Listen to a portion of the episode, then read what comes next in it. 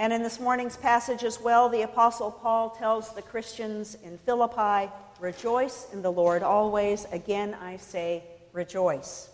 Rejoice not once, but twice.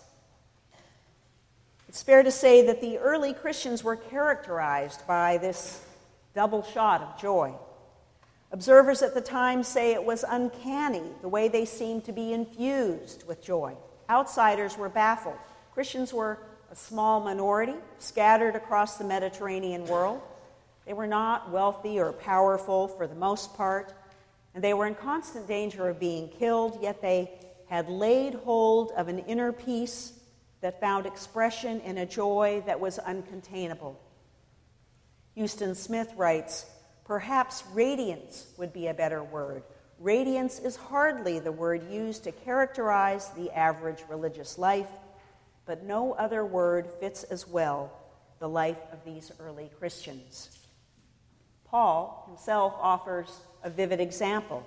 Here was a man who had been ridiculed, driven from town to town, shipwrecked, imprisoned, and flogged. Yet here was a life in which joy was the constant refrain. He wrote today's passage about rejoicing from a prison cell in Rome. At our Horizons Bible study last week, we shared our impressions of the Apostle Paul. People noted that sometimes Paul is hard to understand. We wish he'd never written some of the things he wrote because of how the church has interpreted them. And sometimes he's inconsistent.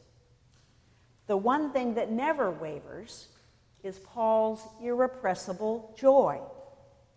When I was a kid, we used to sing a, a camp song that went, I've got that joy, joy, joy, joy down in my heart. That's joy times four. And that was Paul all the way. That was what it meant to Paul to be a Christian. What's going on here? And where can we buy a bottle of this stuff? Well, it turns out it isn't bottled, of course. I don't think there's a better recipe for it, however, than these few verses in Paul's letter to the Philippians. Let your gentleness be known to everyone. The Lord is near. Do not worry about anything, but in everything by prayer and supplication with thanksgiving, let your requests be know, made known to God. And the peace of God, which surpasses all understanding, will guard your hearts and your minds in Christ Jesus. Finally, beloved, whatever is true, whatever is honorable, whatever is just, whatever is pure, whatever is pleasing, whatever is commendable, if there is any excellence and if there is anything worthy of praise, think about these things. Keep on doing the things that you have learned and received and heard and seen in me, and the God of peace will be with you.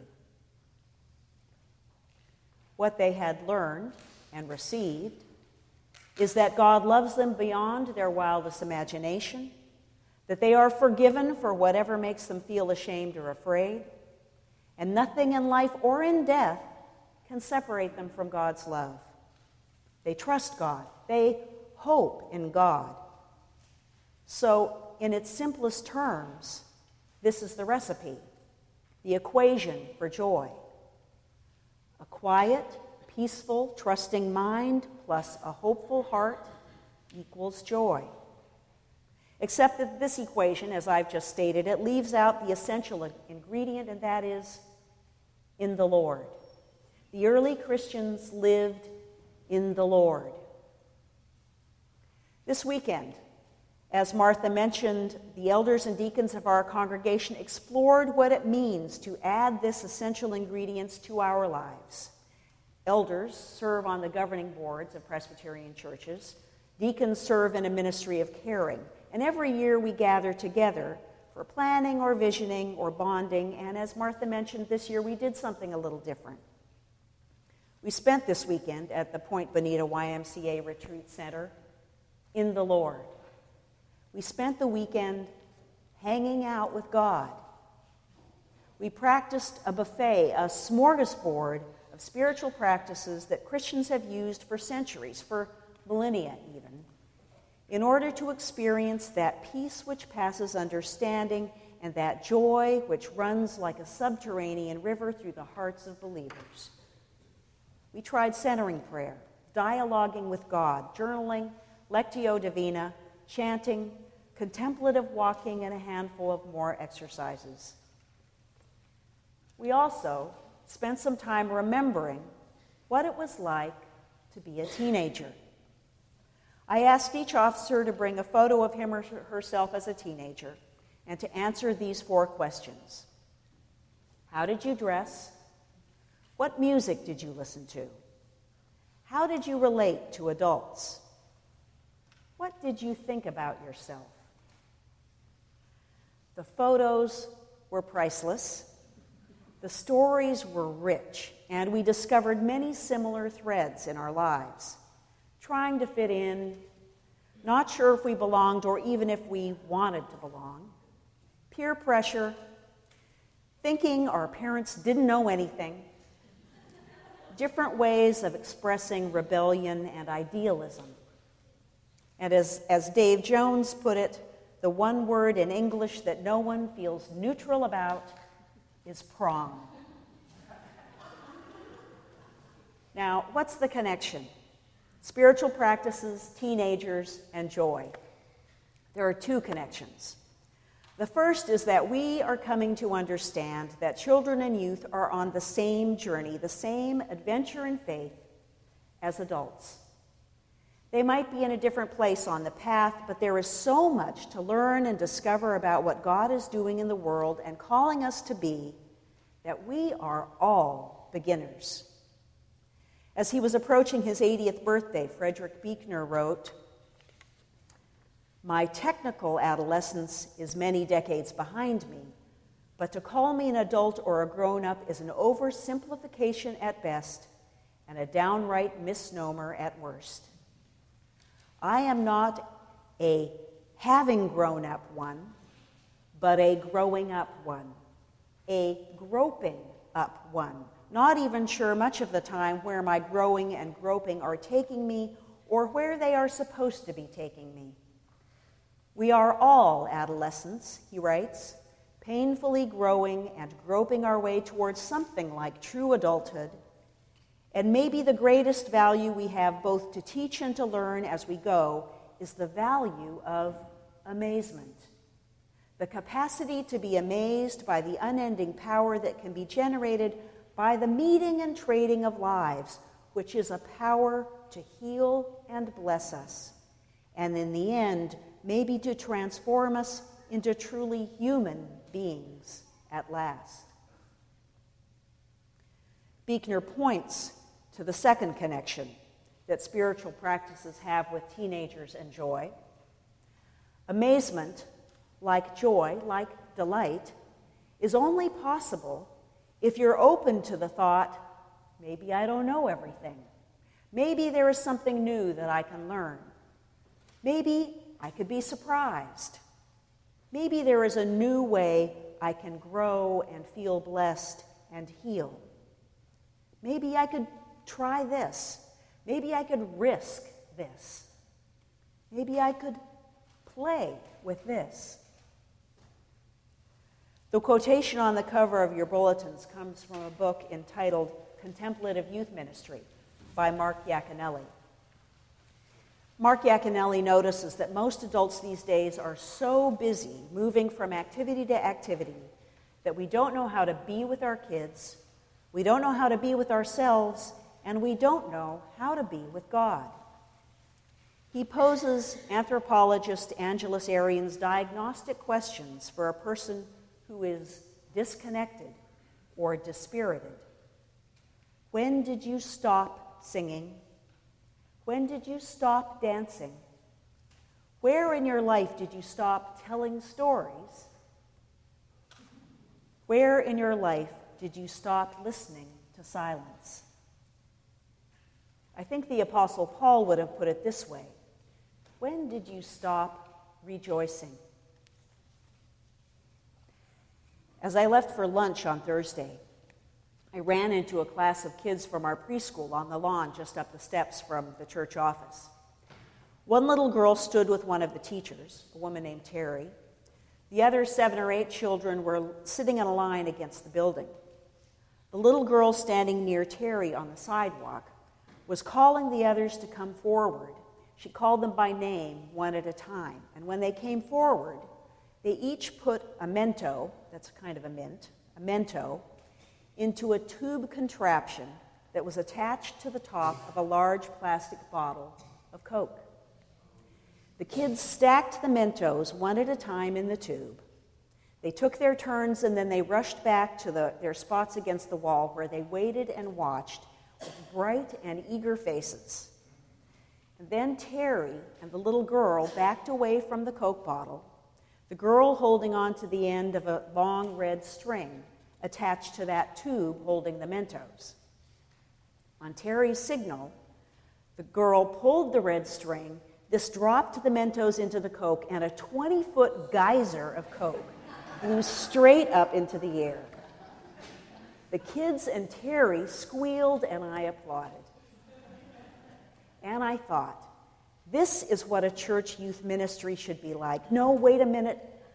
This is what the life of faith should be like for everybody of every age.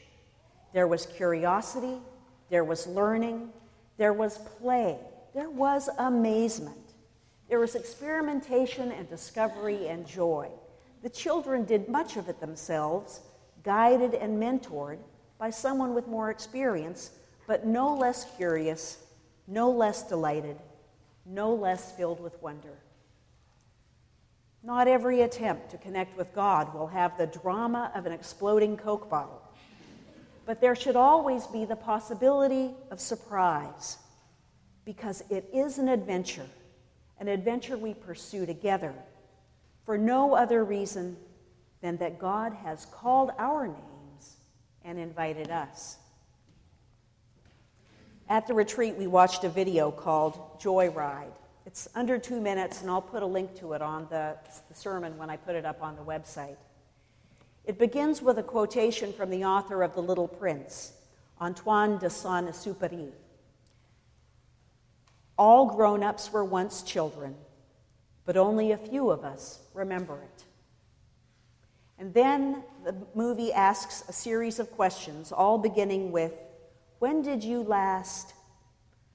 When did you last play with your food, for example? And we see a man in his 70s blowing bubbles and a glass of milk. I've invited the officers, the deacons, and the elders to share with you this morning something that speaks to them as individuals of that recovery of spirit, that reconnection with joy that is life in the Lord.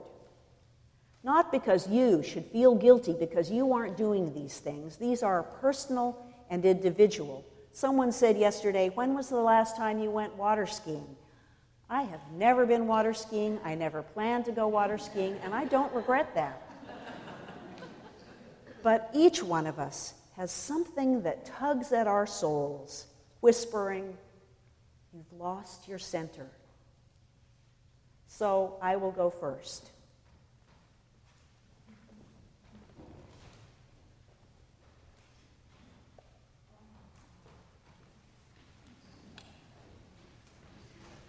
When was the last time you went dancing? When was the last time you lay down in a meadow and watched the clouds change shape? When was the last time you put all your Saturday uh, jobs aside and took a walk around Phoenix Lake? When was the last time you were swimming off Kauai and got caught in a riptide, you realize, and you just realized that you could just go with the flow and eventually get to that beach you're heading for? When was the last time you went to the park and went on a swing? When was the last time you went snorkeling? When was the last time you looked at the sidewalk, saw all the beautiful fall leaves, and bent down, picked a couple up, and took them home and put them on your window so you could see the light through? When was the last time you found time to be silent with yourself? No electronic devices. When was the last time you went to the Sacramento Valley in December and watched the thousands of snow geese take flight? When was the last time you laughed so hard you cried? When was the last time you ran out of gas?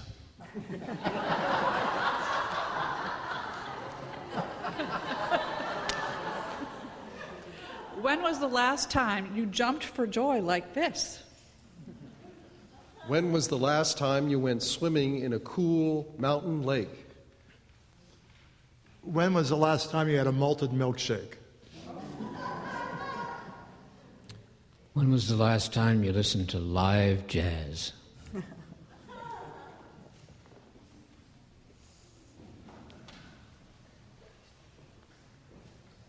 When was the last time you rejoiced? I saw a New Yorker cartoon with a father and son in a car, and the father who's driving says to the son, If you bring joy and enthusiasm to everything you do, people will think you're crazy. no. They will think you are Christian. May it be so for you and for me. Amen.